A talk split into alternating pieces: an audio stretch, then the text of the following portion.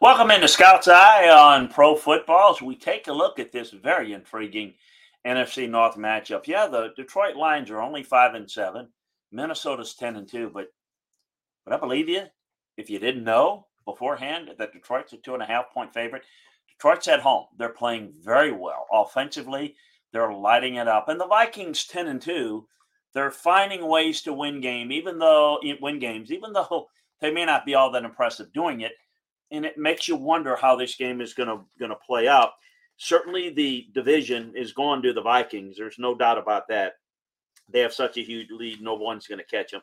So it is about playoff seeding for Minnesota and keeping a playoff hopes alive. If you're Detroit right now, they're on the outside looking in and really are not in a position to get in. But certainly, winning a game like this and a little bit of help um, this certainly would be a big step up for this team, which is uh, this organization, which is again getting better and better as the year has gone along. Um, initially, um, Detroit, with that new lease on life, is playing with a lot more confidence. The Vikings barely beat Detroit in Week Three. They needed a Kirk Cousins come from behind, you know, a really good performance at the end. Um, so that was uh, there's not a whole lot that separates them. It, it, it hasn't been pretty for Minnesota, but they keep finding ways to win. It's the second best record in the NFL, and, yet no one has given them the type of respect that they probably deserve. I know this when I look at the teams, the teams to beat in the NFC. I think it's Philadelphia. I do. I, I can see a scenario where Dallas gets there. Um, I certainly was a big believer in San Francisco and still don't count them out. But Minnesota should be mentioned in there. And I admittedly just wonder about their ability to beat really good teams in consecutive weeks. Uh, we'll see. They got out to a big lead against the Jets last week, but the Vikings have to hold on and and hang on as they've done uh, uh all year long. It seems. Uh, Kirk Cousins finished the game 21 for 35 for just 173 yards. But when they needed him to make plays down the stretch, did a really good job. And then Justin Jefferson's a guy that you feed the ball to in the passing game. He was targeted 11 times in the game. He just finished with seven catches for 45 yards. But when they need big plays, they can rely upon him. They've got Jefferson, they've got Dalvin Cook. They're just 19th in total offense. There, there lies in the issue of why they're not all that impressive. They're 10th in passing, just 25th on the ground. Um, the defense does not look all that impressive. They rank just 31st in total defense. They're dead last in, against the pass this year. Um, so we'll see. They've had some illnesses that they're dealing with. Harrison Smith and Patrick Peterson look like they're all ready to go, uh, but it looks like Jonathan Bullard's going to be out with a bicep injury. For Detroit, again, it's a, a team that's picked up steam. They nearly knocked off the Bills on Thanksgiving and then sent a message for a trouncing win over Jacksonville. He won four out of their last five and back in the conversation at least, although it's a long shot to get in the playoffs. They're going to have to likely run the table. Jared Goff is doing an efficient job. Um, they didn't have a punt all day last week. And um, in fact, Detroit scored on all five of their drives in the first half. They built up a 17 point lead. Amon-Ra St. Brown has been outstanding. Um, and Jared Goff is with the weapons around him has has been very very good for them, at least functional, and sometimes better than that. Uh, th- there's a confidence level when I watch this Detroit team that I have not seen in the past. It could be a shootout game. Uh, I, I think that the Detroit defense is very vulnerable.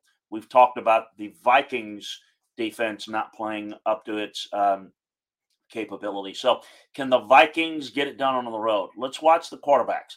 Jared Goff, Kirk Cousins. They don't come off your tongue when you're talking about the best quarterbacks in the league, but they're both, again, either efficient or good, sometimes a little better.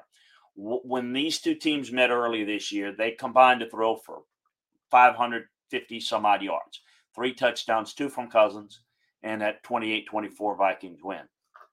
Going to be interesting to see who steps up, who makes um, the the biggest plays in this game. Cousins have uh, likely the, the, best receiver in this game, no question, and maybe in the league in Justin Jefferson. I think only uh, Tyreek Hill's had a better game. Stefon Diggs is certainly in that category. Um, Adam Thielen's there. T.J. Hockenson is starting to become a bigger and bigger factor. I think they've got uh, more consistency with a two-back uh, system with Dalvin Cook and, and Alexander Mattison. Um, so for the Lions, they rank higher than Minnesota in each category offensively, but not all that impressive. Now, getting the ball to Amon-Ra St. Brown is what you have to do. It's what you have to take away if you're Minnesota. Josh Reynolds, Kalif Raymond, um, who's missed practice all who's missed practice all week due to an illness. Um, is it'll be interesting to see how effective he can be in this game um, and how ready he can be out of the backfield.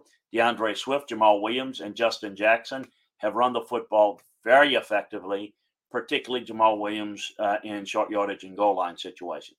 Defense. This game's going to come down to defenses. When you have two really good offenses, it's about which defense can get a few stops. The Lions defense is led by their linebacker, Alex Anzalone, and Agent Aidan Hutchinson on the defensive line.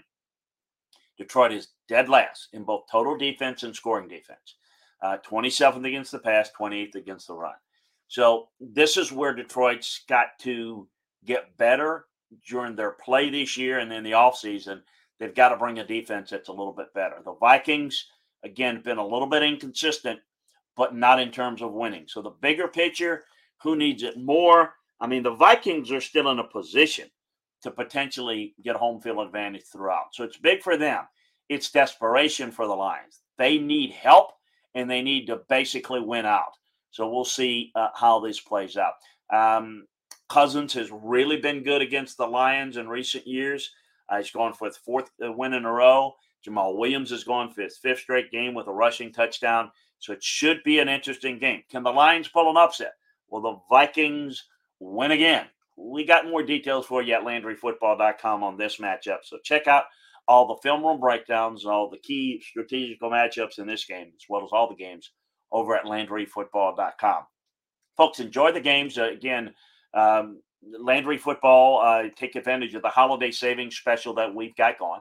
You can get all the information, everything from the draft, free agency, college football, the transfer portal, coaching searches. We've got it all for you. So check it out at LandryFootball.com. Take advantage of that holiday savings special today. Also, subscribe, like, and share the Landry Football Podcast Network. Enjoy the game. We'll talk to you next time, everybody.